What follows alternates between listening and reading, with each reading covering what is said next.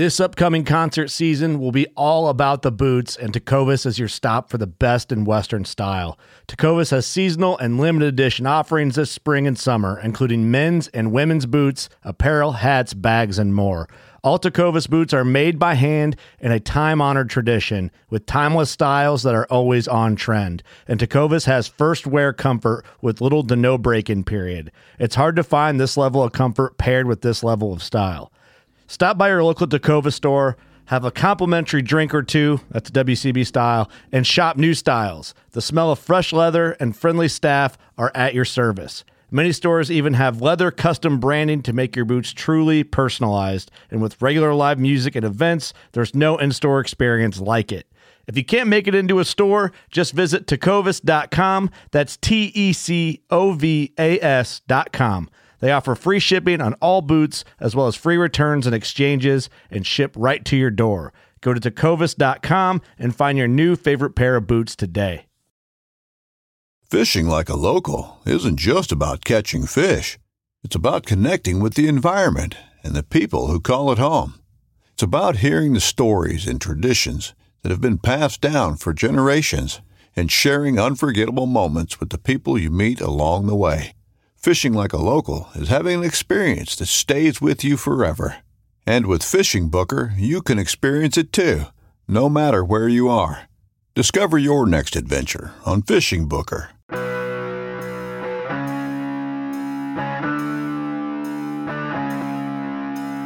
The Pope and Young Club wants to welcome you as we rally together to ensure our bow hunting opportunities for today and tomorrow. You've come to the podcast that believes in preserving, protecting, and promoting the passion for bow hunting. Join us as we strive to be the voice of today's bow hunter. This is the Pope and Young Podcast.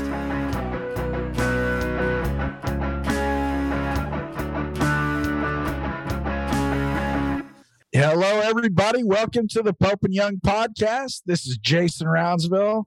I'm joined today by my co-host, Dylan Ray, and we have a whole gallery for your viewing and listening pleasure tonight. We have the Butcher Buck. We also have Brian Butcher, the guy that connected with the Butcher Buck. We have Luke Buxton and Clint Pope. Guys, welcome to the Pope and Young Podcast. Oh, thanks for having us. Hey, you know, I I, ju- I got to meet you guys just a couple weeks ago in Reno, and I have to say it was... For me, it was an absolute treat because you guys literally walked up and, and, you know, just said, hey, we listen to the podcast. So obviously you're three of my favorite people at convention right there. Three and, of the four uh, listeners right there, Jason. Yeah, we had. And the other guy was in the room. So we had everybody right there. um, but no, that was a lot of fun. And so we, I have to tell this story because I don't you guys set me up pretty good on our on our introduction. So you guys mind if I if I tell the story? And if I get it wrong, you jump in and let me know where.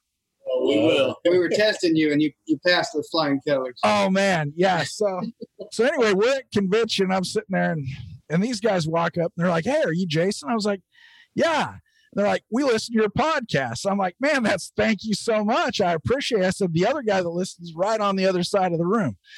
And uh, kind of had some fun with it. And then we just happened to be standing by the whitetail display, which was just insane. I mean, have you guys, you guys have been around a lot of whitetails. Have you ever seen anything that big and that many? No, no not at That's, all. The whole display was magnificent. Yeah, it was, was just impressive. So cool. We just happened, you know, I went now looking back, it might've been better if we'd been standing by the elk or the caribou or something. But at the time we're, we're standing by these monster whitetails. So we're just all in awe. And I, I'm sitting here and I'm like, you know, which one would you take? If you could pick one, which one would you pick? And, you know, we've got Brian's buck there. We've got Luke Brewster's, you know, buck, which is also a, a tremendous trophy, as well as some typicals. And I think one of you guys even said, man, you'd have to consider that Brewster buck, and kind of what, and it was just like six feet from yours. And, and so we're kind of looking at that. And I said, you know, what about one of these big typicals? Cause they're just so cool. And then Brian points at, at that one. He says, you know, I'd pick that one. And I turned to him and I opened my mouth fully and inserted my foot. And I said, really? I said, do you have any idea how much grief that cost my measures? And then somebody else says, hey, that's Brian Butcher. So that did, does that do it justice? I mean, is that pretty close, guys? Absolutely. Uh, Absolutely. And, you know, I'll be the first one to say that I think my buck might have been the last one to pick out of that display. But, uh, yeah, I thought, uh, you know, point at that and see what other people's reactions are. See where yeah. it goes. I'm just glad I didn't say yeah. something bad, but because I said yeah, something, yeah. That, you know, that thing, you know, like I can see somebody. Yeah, what you take that really? No, it's uh, at least I was honest. I was like, man, that caused our measures some serious grief. I when I saw the final scores after panel. And that all three, the original and the two, the two panel measurements, I don't think people realize what it takes to score something like that. I mean, it, we had two different panels of three of the best measurers in the world. I mean, these guys are as good as it gets. They measure for us. They measure for B N C. They're just the top of the top. And it took a team of three of those eight hours each to do that buck. And I mean, they had more, they had more blue masking tape on that thing. I mean, than the last house I saw painted. It was just crazy. And, and all three measurements were what, within like six eighths or so. I mean, it was just something. It was three eighths, but don't quote me. Three eighths. Three eighths. Because I watched the guys over there and, and they like, I mean, it was the most intense thing I've ever seen in my lifetime. You would have oh. thought performing brain surgery. You guys are forgetting the fact that Ken Witt was the original scorer. And so it was a little bit unique in the sense that, you know, we, we had a, a legitimate panel scorer score oh. the first time. Yeah. So it just lent a little credibility. That's that's like saying, you know what, we're gonna play a little baseball. How about uh, you know, we'll just we'll just we'll just lead off with Babe Ruth. That's like getting Ken Witt to score your buck. I mean, that's starting at the top right there. So um, there was a lot of people that questioned things. And then when they heard his name, they were like, oh, it's legit. It's absolutely. Legit. If he did it. Well, you know, yeah. it's, it's just, you know, when you hear about a, a three hundred twenty inch buck, you know, something pops to your mind. And, and I think in a lot of people's minds, something, you know, more like the, the Brewster buck pops into your mind, but then here's this, absolutely. Which, you know, I read some stuff online and it kind of, it kind of irritated me a little bit because they're like, well, that's not really how it's meant to be. And I'm like, how, what'd that end up with? three twenty three twenty-one and three eighths was the net and the gross was three forty-three and four eighths. And I mean, you you look at it here and you don't even see the full picture because you oh. got to tilt that thing around and it, it you know, some people call it like coral or a blooming onion in the sense it's, that, you know, who knows what happened to it, but it, it definitely you know, blew up. I got to, to lay my hands on that thing. And it is, for anybody that doesn't think that's a one hell of a trophy, let me just tell you, you're wrong. That thing is impressive. I mean, it doesn't have the, you know, uh, two hundred inch frame that you think of with these monster bucks, but that is one impressive trophy. It really is. And it's so unique. I mean, what what else out there is even like that? It's just a good reminder what nature can produce, I think. Yeah. It, it isn't the Brewster buck. And I mean, the Brewster buck is magnificent and it's, you know, it, it, it, it's what you think of when you think of the world record, Pope and Young, non-typical whitetail. And um, Luke's a great guy, but yeah, I mean, mine isn't that. And I get that. It, it's kind of interesting because I think because it is so unique, it, you know, for good or bad, It, it definitely gets people talking about it. Yeah. And it's, you know, I'd heard about it and I just never had a chance to meet you until obviously you guys set me up like that. But it was, uh, that was fun. I'll tell you that, that was great. I had a lot of, lot of fun meeting you guys. And, and, uh, and so I've been looking forward since that day. I've been looking forward to this podcast. I'm like, we're going to have some fun on this one. So guys, I just got to ask, tell us about the hunt. Did you know this buck was in there? Did you know you were looking for this? And, and I mean, did you think it was three hundred inches? No, absolutely not to any of those things. And I'll be the first one to say I'm probably the luckiest guy on the planet, at least luckiest uh, whitetail hunter. Um, I had no clue the deer was there. Everything was just pure luck. And, you know, if you go back to kind of the beginning of this story, we had gone out there, I believe it was October second, and it was one of those trips out. It was an evening, probably after work.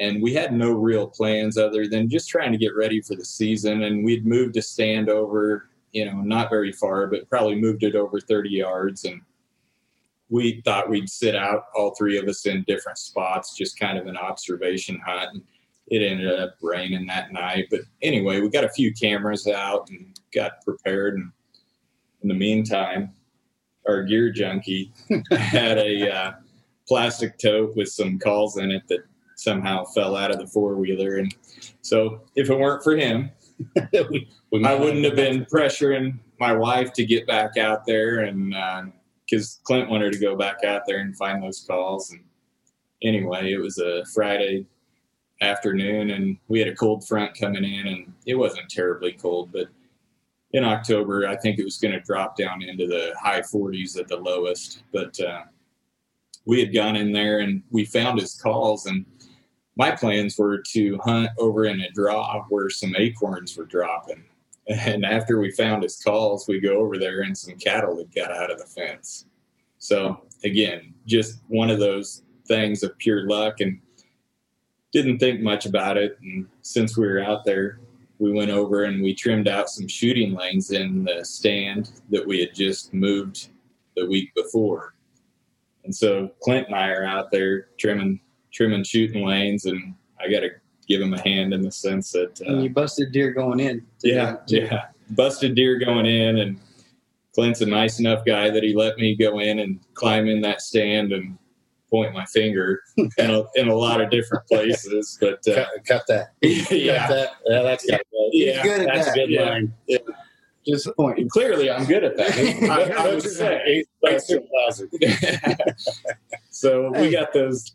Every work crew, every work crew needs a supervisor. I'm telling you. Yes. I'll put my hand up for that. Oh, open the gate. Cut the loop. Uh, you'd think I rolled in there in a in a limousine. But, uh, no, uh, so we, we trim out. That's next year. Next year, it's a limousine. You're not going to have to get gates. You're like, dude, I got a three twenty. I want you to get the gate and and trim that limb right there and bring me a yeah, Snickers I feel, bar. I don't feel you know? bad doing it anymore. Yeah, we don't feel yeah. so bad doing it. Yeah. yeah. Before the three twenty, it was, uh, yeah, we'd get a little upset, but now it's like, all right, he, he is the he's the butcher buck. We'll go ahead and open that gate. It's awesome. So anyway, we got those limbs, the shooting lanes trimmed up, and we just kind of dragged the limbs out of the way and go back to the four wheeler.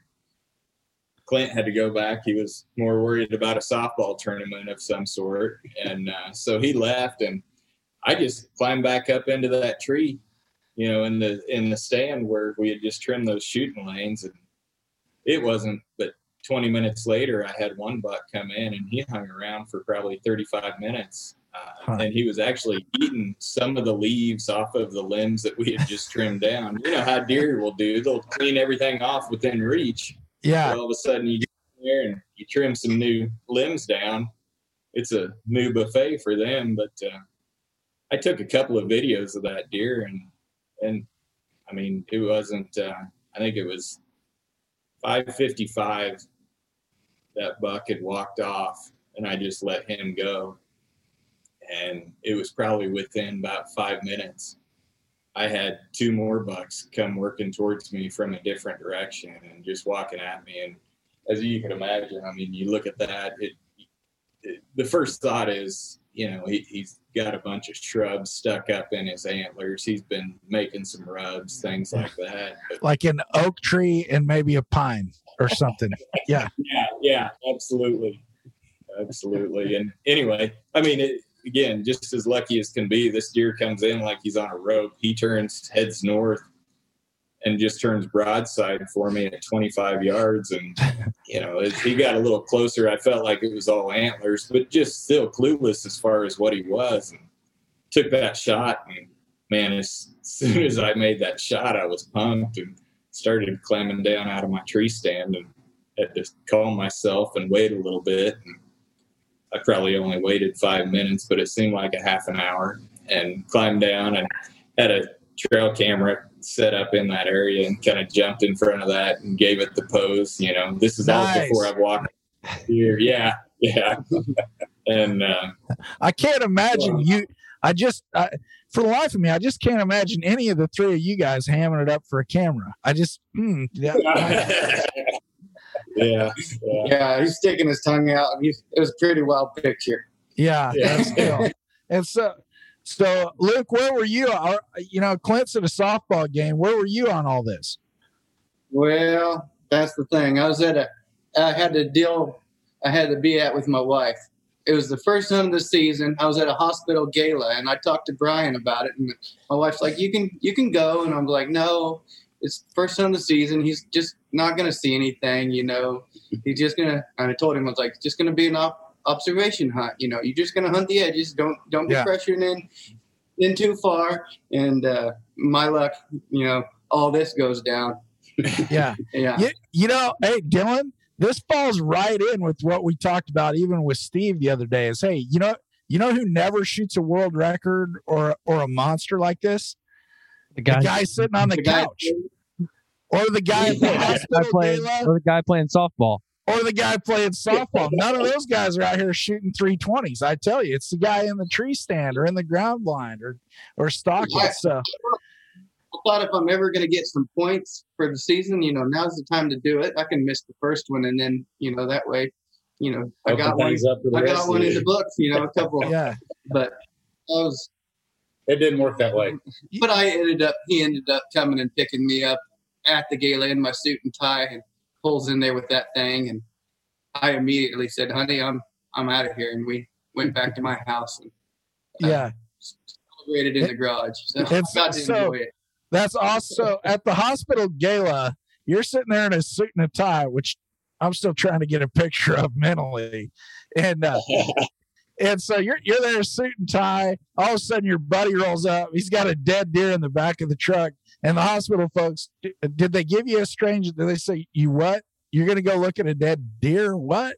Or do, or, or do enough of them hunt that they understood the significance of that? I didn't even give them time to tell them. Okay. I, I, I was starting to get get worried because out there where Brian's place is, there's no service really. And uh, I was texting him, and it was getting dark, and I was starting to get worried. He was out there by himself. So I was kind of getting worried, like what may have happened. And finally, uh, he calls, didn't get any response. And finally he calls, and he's like, did you see the, did you see the picture? I'm like, what picture? Did you see something? And he's like, he's like, you didn't see it? I'm like, no. What happened? Did you see a good one? He's like, where are you at? I'm like, I'm I'm at the gala. He's going, stay there. I'll be right there. So and then he hangs up, and then he shows up, and I just was like, uh-oh. So I went immediately told my wife, Brian got a giant. I said, I'll see you at the house. The auction was already over, and, and so I went out there, and, and and I just was like, what is that? What is that? Is that an alien? You know, that, that right. is a freak. It, it like is it's absolutely ever, a freak. Like nothing you've ever seen before. Like all you could say is just like, what is that? Just, you know, that's not a real deer. That's that's something from Mars. I'm sitting yeah. there with a buddy of mine when I first get the picture, and he's number seven uh, non-typical Pope and Young. Oh wow! And you've got. And I'm sitting friend. there, I show him that picture. He's like, what? What is that? And I said, that's exactly what I'm saying. Do you have any idea? And he's like, dude, I, I don't know what that is. It's like, never seen anything like it. And, uh, you know, Brian, the picture, the first picture he sent was deer dander laying on the ground in the background, and him bug-eyed just, I mean, you can see the excitement on his face. Uh, love it, uh, love what it. Just, uh, yeah. What just happened. And, I mean, you know, a few of my buddies that I was with, I started showing, and they're like, you know, they're big deer hunters. And, I mean, we all, that's about all we said was, what, what is that thing? You know, I have never yeah. seen anything like it. It yeah. could have just as easily been Splinter Eye, though. So. Oh, yeah. Yeah, you can. We could be, me or Luke could be sitting in the middle right now. But what no, did you guys just say? I've never yeah, heard of sh- a world record being shot from a yeah. couch. Yeah, I yeah. wasn't on a couch, Dominic. Could, you know, it could have been me and me or Dylan too, and you know, we might have at least been hunting that day instead of at a softball game or at a, in, wearing a tie. Come on now, that's uh, that right there. I, I'm sorry, guys. I mean, but that's paying your dues. I'm telling you, that's being in the trees. That's being out in the woods where Jason, you need to be. Yeah. I think we need better yeah. friends, because he said that his other friends has number seven. Brian's yeah. got number two. I'm like, either his friends get lucky because wow. of him. I'm like, man, we need to hang out more. I know. Yeah. I, I, I'm not sure how that works. I don't, I don't have any friends in the top ten. I, I know. Mean, just, uh, other than folks that I've met through Pope and Young. So hey, come down I guess to Wellington. In that case, I do. Come down to Wellington. You can trim my lanes for me, and then you can go to a softball tournament and I'll hunt.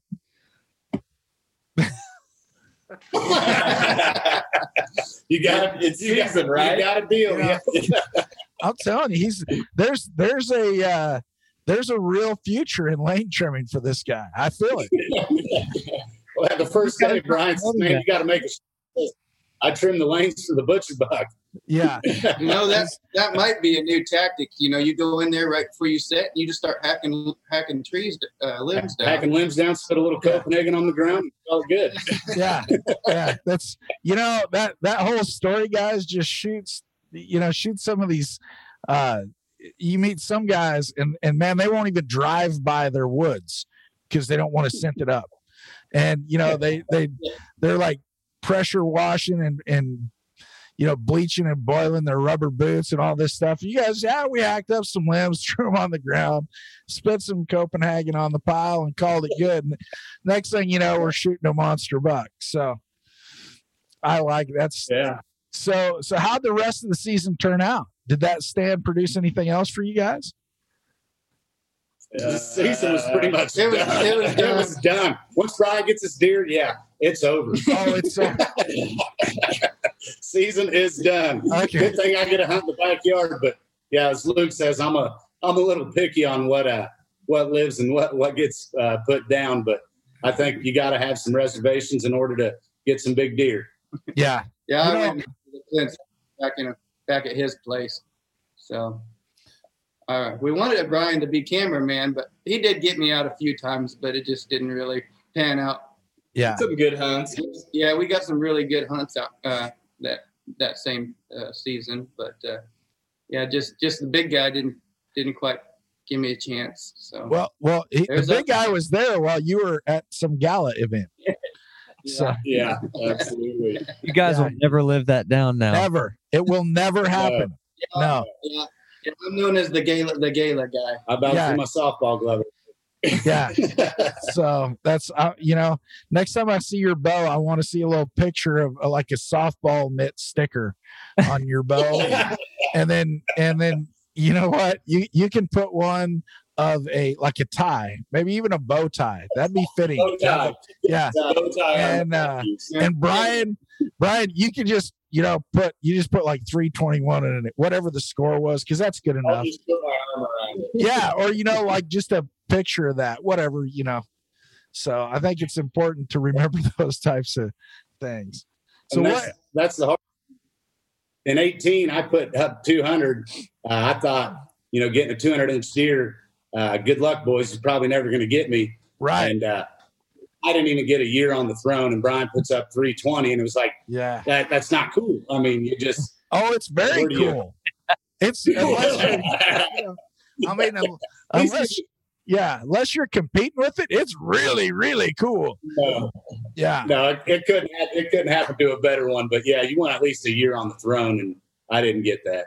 Yeah, that's uh, I I I can't imagine. Just I mean, you, you look at. at just the the limited number of two hundred inch bucks that get shot. You know, I mean, if, if you're on Facebook, it happens like seven times a day. But if you look at bucks that have an actual score sheet of over two hundred inches, it's a pretty rare thing, and it's a special treat. And now all of a sudden there's there's two bucks at three twenty. And it just, that just blows my mind. I, I'm not even sure I need a calculator. I'm pretty good at math, and I still need a calculator for that. That's just in, insane numbers. Hey, don't worry about so, not getting a year on the throne, because uh, Harv Ebers one time shot a world record moose, and not four days later, Fred Bear shot shot the shot a new world record. So he said, I had the record for three yeah. days. Yeah.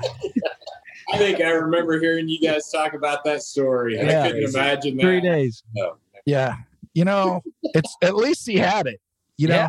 the, the only way I'm shooting a world record is if I go to the Mountain Archery Festival and shoot the Pope and Young course, man. That's the closest I'm ever going to get to a three hundred inch buck. It's because we shoot the one twenties before the three hundreds get there, Jason. Yeah, man. one twenty. Hey, that'd be nice. When are you going to bring the uh, Mountain Archery Fest into uh, Flatland, Kansas Fest? You know, um, Brandon actually is talking a lot about moving east this year. Um, he talked as close yeah. as Branson, Missouri. Um, so, you know, that's only a couple hour, four hour trot yeah. for us. So, uh, yeah, um, that's that's the closest he mentioned. But, you know, just as, as as much as they keep spreading out, hopefully they'll get they'll get even closer in the next few years. So. It's that'd be cool. You know, so I got to ask, guys, what's what's next? You know, uh, is uh, who who's gonna?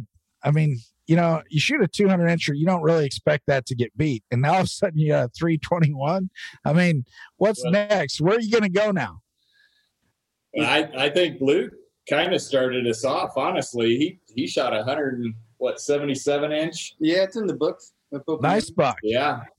Yeah, absolutely. Beautiful. Beautiful. I mean, just the mass that you want. And uh, then Clint goes and, you know, here I go. So it's back to me. Yeah. It's back to you. three forty, okay. three forty-three. I don't know if Luke will bring it up, but I, I think I might have shot his buck last year, maybe unintentionally. But uh, we had a great buck on camera, and we we built a zip line for Luke to get over there, because the year before I told him he could get across in waders, and he proved me wrong. Yeah, that didn't work out. But uh, we built a zip line to get across the creek so we could get into this hunting stand, because we it's you're kind of landlocked as far as you walk in, you're going to bust some deer going in, and then you've got the neighbor's property, so we did that. So so you built a zip line. So instead of busting deer walking through the woods, you're like, woo, woo, like zooming down a zip line. No, you got to pull yourself over. It's the way okay. back. Then. All right. Okay. You can get back to your truck. You can celebrate one handed. It's it's a pretty cool. It goes right to the tree, and it is. I used a fiberglass pulley. It's surprisingly pretty darn quiet. And wow. You you, you you're right in there, and nothing even no scent, no nothing. That might be a new one. I don't think I've ever heard taking a zip line to the tree stand. I have not. I just I hooked my hunting harness up to it and ratchet, ratchet, my, pull myself up and just hand over, slow my, put my on my shoulder on my sling and just pull myself right across. And then on the way back, I can just zip across. That's the fun ride. But yeah, it's a. And it's a and how does that zip line work if you have a dead buck? Well, if we got a dead buck, okay, the right, truck, yeah. Right. Yeah, I was going to say, you zip line back to the truck. Okay, because I want to yeah. see that. And at that yeah, point, I want to see like, somebody like like strapping, and you know, one of these great big bucks these guys are killing. I want to see them like strapping that onto their harness and then like hand over hand back yeah. across the zip line with that. Might be dipping your toes in the water with that. Yeah, way. Yeah. I've heard of, I've heard of people hauling deer out with those e-bikes by putting the chest cavity on the seat and the chin on the handlebars and the and the and the hooves on the handlebars and riding them out of the woods. I'd like to see that. I'm going to try I, that this year. Just got me a new e-bike. You know, I just got one too, and I just tried it out. And um, needless to say, I'm not the strongest bike rider in the group. So, it's, but oh, you know, that's why we got e-bikes. Man, I, I'm telling you, I haven't ridden a bike since I was like eleven or something. And now all of a sudden, I've, I've I got this e-bike. I'm trying it out in the woods, and and you know. You, when you're on flat ground, it's pretty good. And then all of a sudden you start climbing this hill, and the first piece of sagebrush that's, that hits your pedals, you start getting a little nervous and looking for a place to land. So fortunately I, I roll good. So when I hit the dirt, it was, it was roll, popped right back up. And I looked around in the middle of nowhere and I'm like, man, I hope nobody saw that. So, but so I, you know, I got to ask in, uh, Here, here you are, Brian. Shoot this this monster three twenty-one. How does it feel to do it literally right after Luke just shot his buck? is there a little bit of, oh man, why couldn't it have been a little bit sooner? You know, so you could have had your three days of the, of the title. Yeah, you know, I, I never even thought about that, honestly. Uh, I, I'm lucky to be here. I, I sit there and feel like I snuck in a party. Like I shouldn't be there. I just don't feel like, I mean, you go to convention and you see, you know, so many guys in there that are just legends. And yeah, I feel like we snuck in the party.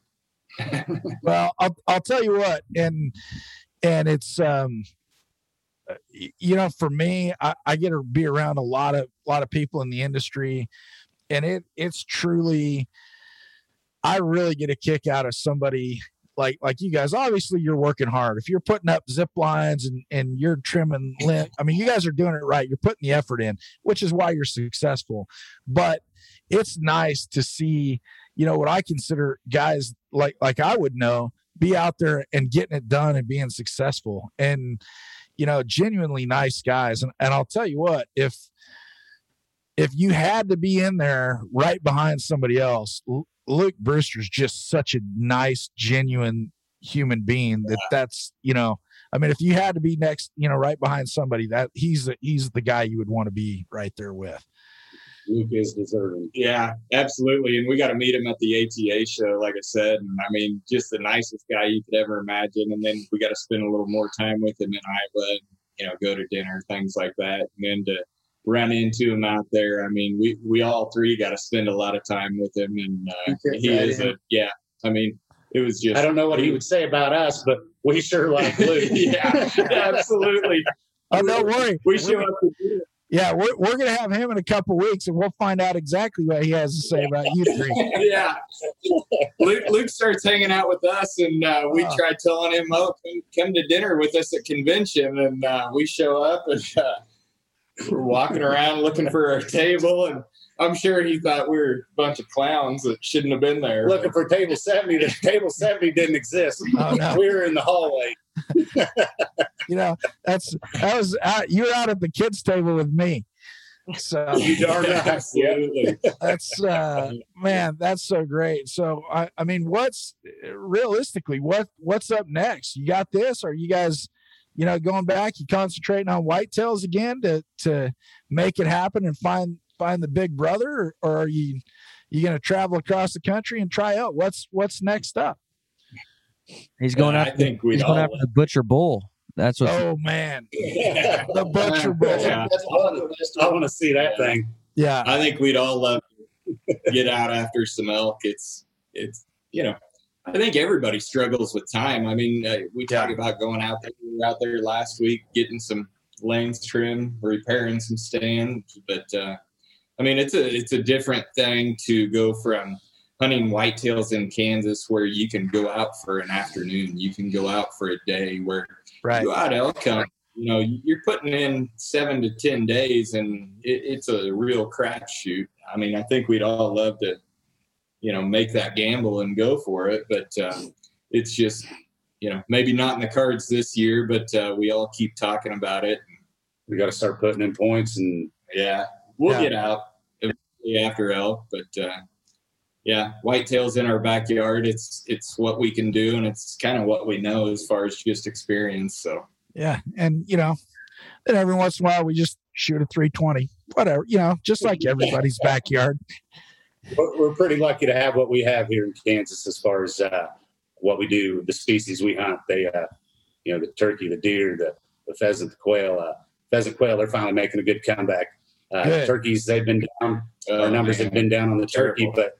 Uh, you know, hopefully people, uh, conservation and things like that, uh, flooding, you know, predators, all that plays a big part. And uh, the fact that coons and all those uh, aren't worth a darn anymore.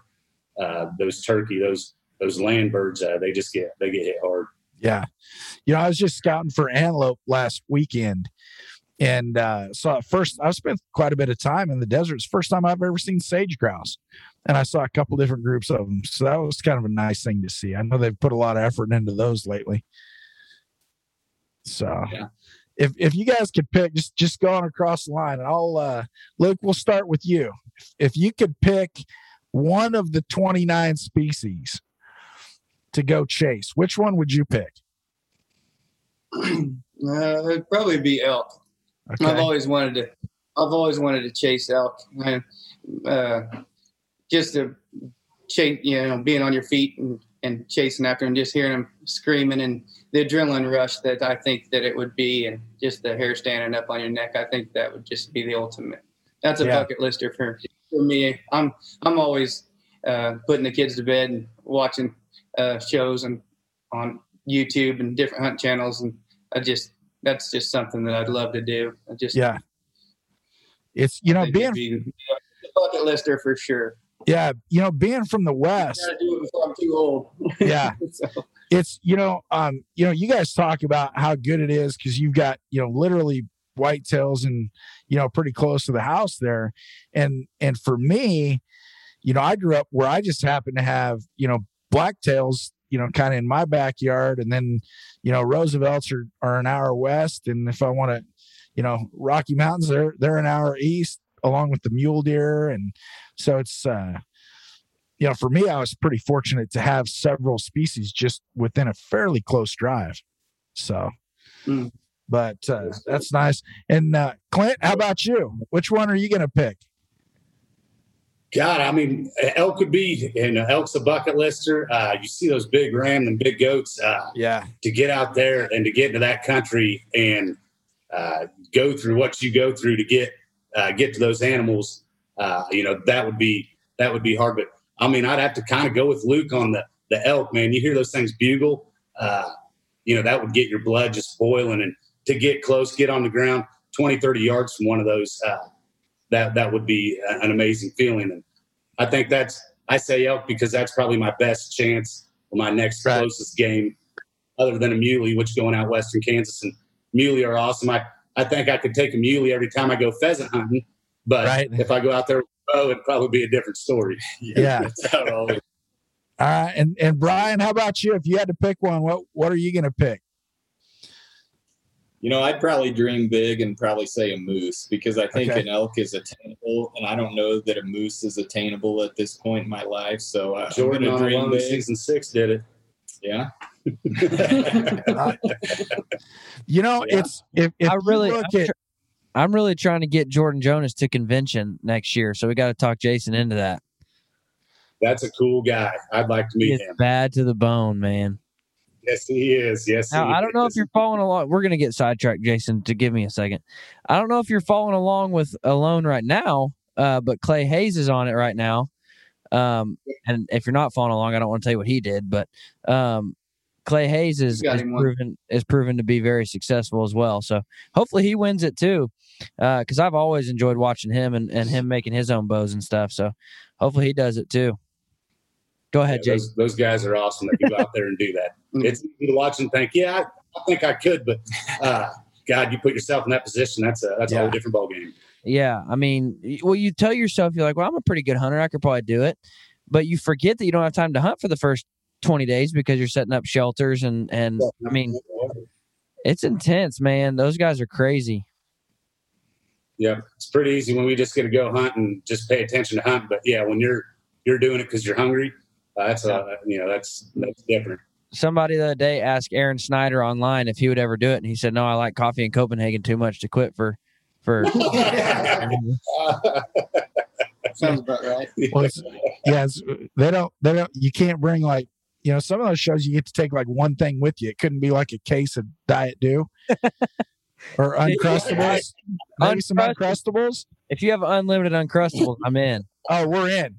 You guys are sponsored by now, right? If we're talking about Uncrustables. Well, you know, they said, they said, hey, you know what? We're we're thinking about sponsoring you guys. We like what you're doing with the Uncrustables. But, you know, until you have somebody real big, and then we, we're like, we got to check out. And they're like, who's that? And uh, they said, you know, you know, if you had like Brian Butcher or somebody like that, we could we could get behind you. So, yeah, that that's going to be, as soon as this airs, that's going to be our next phone call. Uncrustables. All right. We're, we're All right. And so then we'll get that invitation up there to where you live and be close to the Tulees and the Roosevelts and the, oh, man. the, the Rocky Mountain. Anytime. Know? Anytime. Yeah. Because I, I, let me tell you, I got some shooting lanes that would need to be cleared out. So, yeah, I'll bring my buddies. Yeah. We'll I don't know. You know, I'm not really in the hospital gala crowd, but I'm sure I could find you something. you know. Uh, um, you know, I'll, you mentioned moose, and I, I got to say that if you look at, um, you know, that's one of those creatures. They're just immense. They're just huge. And if you look at the Yukons, you know, they're they're not really accessible, and and they're they're way up there, you know, price wise and things, just because of where they're found. But you know, some of those Alberta um, moose, the the Canadian moose, are actually pretty um I mean, those are doable. They're not outside of what you would consider like a, you know, a, a doable type of trip. It's not a twenty thousand dollars trip like some people think it is. So um I, I know I've been eyeing it. I, it just kills me because I go out and I talk to all these outfitters all year long, setting up these auctions for the hunts, and I'm just like, you know, they're talking about their hunt. I'm just kind of drooling a little bit out of the corner of my mouth. They're talking about moose and brown bear, and, you know, you get to deal with people. You know, Steve Perrin's up at Rainy Pass Lodge, and, and he's just such a nice guy. And you're just like, oh, man, how how cool would it be to experience that? And then you look at it and you're like, you know, that's hard. That's, that's, I'm sure it's well worth every nickel, but, you know, it's like, uh, new truck or hunt, you know, you have to kind of balance that. But I think some of the moose hunts, um, even Newfoundland has some, some pretty, do, I think doable hunts like that too. But, uh, I was, uh, I was on a bear hunt in Maine, and, uh, my wife ended up staying. She, she didn't want to go out hunting after the first night. She saw bears, heard bears. She's like, nope, I'm out. This, they'll kill me.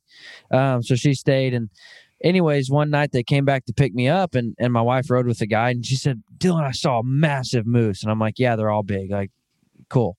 And the guide goes, no, it was seventy plus inches. And I'm like, no, it wasn't. And and she pulled out her phone, and she got video of it, of just an incredible moose. And that was the first time I had ever been fired up to go moose hunting. Like, when you yeah. see them in the woods and you see them like just doing their thing, I was like, oh crap, I need a moose hunt. Like, they're yeah. phenomenal animals. Yeah, it's, it's, yeah. I mean, it, realistically, there, I don't think there's any of the twenty-nine I wouldn't like to chase. They're just, yeah. And and you see the ones at panel or at, at convention, well, panel and convention, you see those, and they're just, man, the, every one is so cool and so unique, and just, I, you know, like you say, there's just not enough time to get after all of them. So I've never seen a better display than at convention. I mean, that was just mind blowing. Yeah. I mean, everything for all the, all the species. Isn't that shed hunting those moose? Oh, uh, Clint's a big shed hunter, loves shed hunting. I imagine him finding a moose antler. I bet he'd be so excited. Yeah. That'd be wanting back to the truck. Yeah. You know, the things, things weigh eighty pounds, man. You, you wouldn't be able to, to get them like you do deer, but Jason, what's your, what, what, what would be your animal if you got to pick one?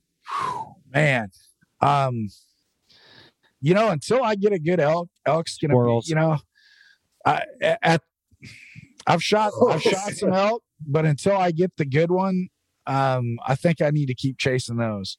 Yeah. And right now, I'm I'm excited. I've got a couple of uh, antelope hunts coming up, and and so I'm pretty excited about those because I'm like, you know, I've got a really good shot at at maybe not getting something to panel, but at least getting something, you know, solid in the book. So. Yeah. Right. So this year, I'm going to say antelope and elk. And then uh, who knows what next year brings? Maybe one of those moose. Now, I'm just excited Canada's finally opening back up. Yeah, that's good. Yeah. It's going to be good. Yeah. So, guys, if, if if you, you know, last time you suckered me in on this one. So if you had to pick, if you had to make a second choice out of all the animals on that display at convention, what would your second choice be behind the butcher buck for which one you'd like to get? Probably Brewster. That yeah. thing's beautiful. Yeah. Yeah. Brewster's buck. Amazing. But I mean, you say that and it's like, you're giving us a blank slate. Yeah. You, just, you look at some of those moose. I mean, I think the bison to get one of those giant. Oh yeah. Who would that be? I mean, that, that would be cool. Wow. And so I like, you know, there's something really neat about the caribou too. Just, you know, they've got all that massive, you know, antler sticking up there and, you know, points at the top and points at the bottom. I think there's something pretty neat about those as well. They just make a really beautiful trophy. So, oh, yeah. and that uh, I just want, I just want to drop time buck. There you go. Yeah. So see, they, then you can go get a big drop time buck, and then you look and you say, "Hey, hey, Brian, look at mine. Mine's got drop tines. Yours just has that." You know. And he called his shot. But I certainly did not call my shot. How do you call that? That would, yeah, that's definitely. So is that what you're holding out for this year? You're not shooting unless it's got a drop time. Uh, no, Luke's not too picky. No, okay. Not. It's your default sometimes. We only get one one buck tag in Kansas, so we gotta be we we gotta be very very selective sometimes. Uh, tag soup don't taste too bad.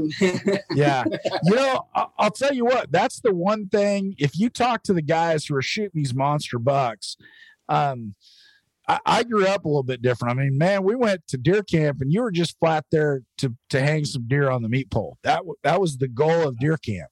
There was no, I mean, you wanted to shoot the big one, but you'd never pass, you know, one of the smaller ones just in hopes that you'd find a bigger one.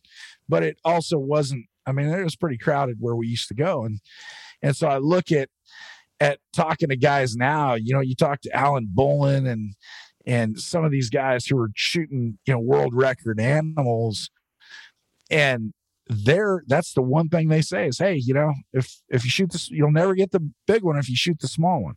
And so these guys are not afraid to eat a tag. And, and like you say, tag, you know, whew, tag soup's hard for me. I don't like to, I don't like to go without filling it. That's, that's why the, you know, it's why those, the dozer for. Yeah, that's why the fork and horns keep hitting my freezer. Well, and uh, Alan Bolin actually put out a video today um, on a ram uh, uh, sheep hunt, and he said this is like his sixty-sixth day sheep hunting, and he hasn't put a stock on one yet. He's like, and right. I've seen some giants. He's like, just not the one. And that's, yeah. I mean, it's a different mindset. It's a complete different hunt. I mean, when you when you go into it with that mindset, it's completely different. Yeah, and, uh, he he literally is holding out for for you know top five, and, and that's what he wants. So, yeah, well, I talked to him, and and his goal is to get all twenty-nine species in the Pope and Young book that make Boone and Crockett. Yeah, and it's like, I mean, there's people hunt their entire life for one Boone and Crockett animal. Wow. Imagine trying to do that across the board. That's just wow. wow. So. Now, now, where where did yours fall? B and C. It's uh, fourth. Wow. Yeah, fourth, uh, and and it's right. So, what is it? The Missouri Monarch, the Hole in the Horn, which were both the, found dead. Yeah, the top two were both found dead. So your so, two I mean, hunter taken. The same okay, so yeah, as far as so if we go out on a limb here and just say that you know bow hunters are. You know, as far as non-typical whitetail go, bow hunters pretty much kicking everybody's butt right now. Is that? It's cool, and I think that's what's cool about Pope and Young is, I mean, it, it's it's a different class. It's. And I'm uh, not trying to put myself there, but it's like when you when you when you go there and you meet other people, you just know you're on kind of the same level in the sense that, I mean, I shot my. deer last year with the rifle, so I'll be the first one to say that I'm not afraid to use a rifle. But uh, mm-hmm. yeah, I mean, when when you want to compare animals, I mean, Pope and Young's, that's it.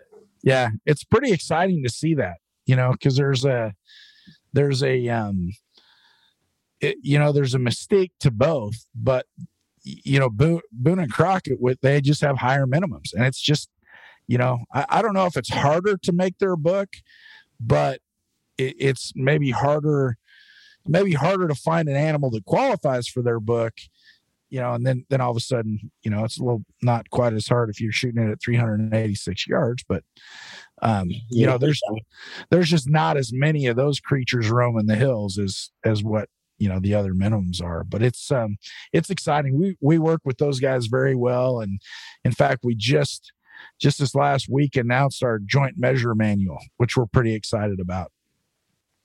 So instead of all the measures carting around two different books, now it's all in, in one place. So, well, well, guys, you know what's coming up next because you've listened to the podcast and you know the question that we ask on every single podcast. probably going to let Luke lead off, and I'd love to steal his comment, but I, I've kind of come up with another one. Something right. tells me something tells me they'll have good answers for us, Jason. Oh, yeah, yeah. I, I have no idea what Clint's going to say, so we'll, we'll, hold tight. All right. So, all right, Luke, we're going to start with you, man. What is one item, a non-traditional item that you find yourself every time when you're, you're out in the woods you can't live without? Well, lately, uh, uh, I picked up uh, getting a pocket full of milk thistle just to uh, toss a little bit out and then to see, you know, where my actual, where my scent's going. And uh, I think that, that that seems like it works really good to see, you know, sometimes it, it goes down, drops, and just takes off and loops back around you, and you don't even realize. But uh, instead of, you know, some people have the powder, little squirter powder, right. powder deal. But uh, that that uh, real the real light milk thistle seed, that stuff works really good. So every now and then I'll toss a little bit out, and I'm like, oh yeah, I'm really gonna get busted over in that okay. that side, you know, or or you know, surprisingly, my scent's looping back around and going down to the creek bottom, and so I gotta, you know, really be conscious of over there. So it's kind of amazing the way that stuff floats around, and I kind of imagine my scent doing the same. You bet. So you're worried about scent unless you're like clearing shooting lanes and just throwing it in a pile with the Copenhagen. You know? I do a lot of stand hanging. I do a lot of stand hanging too. That's good. I thought that was pretty pretty interesting. Uh, that guy uh, you guys had on in the past about how imagine your whole body is covered in paint when you're walking into the woods and, and you're getting yeah. wet paint every you touch. And I thought that was really, really interesting. And your scent is doing the exact. Yeah, That's, that was pretty interesting. Cuz yeah. yeah. go to. You know, when and when I'm when I'm especially elk hunting, I I scent I use the scent free stuff on everything, and I mean I hose myself down pretty good. And I was in a ground blind. This this goes back a little ways, but I was in a ground blind, walked into this this blind, and I saw a cow elk coming down, and literally right when she hit the trail that I'd walked in on, after I'd, you know, squirted myself down with everything, um, she didn't lift her head up and look around. She just took off and ran. And it, it's amazing. And and this was probably an hour later. It's amazing how much they can they can pick up. There's uh, one other kind of unconventional thing I do after work. I, I get right off work and I throw my clothes in my uh, scent crusher bag and fly out to Brian's and rushing for time. I'll, I'll strip down, jump in the creek, rub creek mud all over myself. And I just smell like a dirty old creek. Yeah. Believe it or not, it, it what do they call anything else. What do they call it? Yeah, so that's serious. They, what do they call it? Cajun seasoning in there in Kansas. Yeah. uh, okay. So So either some milk thistles or some Cajun seasoning in the creek. Um, that's probably a little bit easier to do b- before you hit thirty-two degrees. So, all right, Clint, Clint, you're up next. God, I, I can't say I've got much that most people don't take. I'm kind of a minimalist. Uh, I mean, I take my release, rangefinder, uh, binoculars, uh, my Copenhagen. Uh, I, I'd say that's probably my item that I take in that most people don't go into the woods with. But, uh, you know, long sits, you got to have a friend out there. You take the yeah. snacks. I'll t- I, I don't bring food. You know, I, I don't I don't chew. And I used to have a uh, used to have a good buddy of mine. And, and every time we go hunting, I, I'd zoom it. You know, we'd be getting fuel or whatever. And I'd zoom, I'm like, you want anything? He's like, yeah, grab me a Diet Coke and a can of Copenhagen. And I'd always walk out with a with a bottle of Diet Coke for him, and I'd never buy him Copenhagen. But after your story about piling up the limbs and spitting a little Copenhagen on it, who knows, man? I might pick up a can, and I'm gonna say, you know what? It's this. It got the it got the butcher buck. Can't hurt me. Yeah. So, yeah. Just, wait, right. So, yeah. Somebody's just looking for a sponsor, I think. I don't know. So, yeah. Okay. You know. That's, I want to uh, keep my biscuits. All right. Well, we'll, uh, you know what? If, hey, Dylan, if Uncrustables doesn't come through, then we can talk to Copenhagen. Uh, We need to make this question. We need to make this question presented by Uncrustables. Yes, I think so. The official tree stand snack of America. You know what? I think we need to we need to have a Pope and Young branded Uncrustable that has a wrapper that's quieter. Now the only, that's, the, that's the only drawback I've heard to Uncrustables in your blind bag. Now is, talking. That was the right one. No, one time I got mad. One time I got mad at my kids because they got in the fridge and they took the ones that were in the Ziploc bags rather than the Uncrustable bags. And I'm like, hey, who ate the Uncrustables? And they were like, I grabbed one for lunch, you know, whatever. And I'm like, but you got one of the quiet ones. Yours are the loud ones. And my wife's like, you're really getting mad at them for eating peanut butter and jelly sandwiches. Yeah. I'm like, they ate the wrong ones. Yeah. yeah. I'm okay, thinking that's about river water and creek mud sand. If you guys want in on it, yeah. Has Butch ever told you about his deer dander theory? Let's hear it. What's deer dander? Deer dander. You tell them about deer dander. He put about half a bottle on before old three twenty hit the ground. Yeah, every hunt he hits himself with that stuff, and uh, you know maybe a squirt or two might be natural, but twelve, oh, come on, twelve now. Is not natural. Uh, it's pretty strong. So, and it's, you ever and heard it's, of that, Jason? I have. It's called deer dander. Deer oh, dander. Deer dander. Deer dander. It's like a deer. I like trying to attract them, but it mildly attracts. It smells like you're riding ones. On the back of one. Okay. Yeah.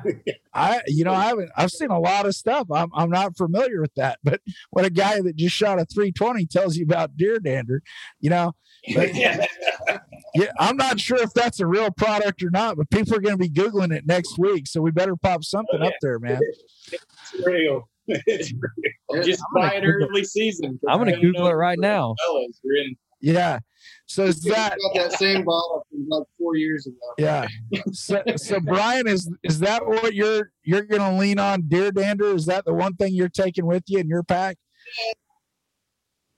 I don't know. The one maybe the one thing that helped me the most last year was I took a screenshot. There it is. There. Yep. That's it. Old red label. Yep. yep. Wow. Jake, you want me to have it shipped to your house or my house? Uh, you know, we'll send it to your house. You can try it out. Okay. Let me know how your wife feels about that. The bottom of your boots, I'll tell you that. Is there only one follow you to your stand? Yeah, yeah, there are. Yeah, no, uh, I took a screenshot of the hourly wind direction on my phone before my hunt last year because it was shifting a little bit, and I don't get service where I hunt. And I thought that was a good one. That is a good. All right, so. Yeah. If I was Brian, I'd take him. I, I think it, if I'd ever shot a buck like that, you know what I'd take in my pack? Like two tape measures in case you wear the first one out. That's what I'd take. Yeah.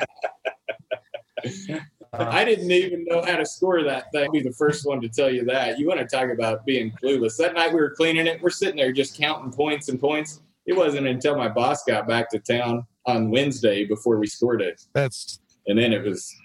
Yeah. I just kept getting more and more. Every time they counted, they'd, they'd find ten more points. Yeah.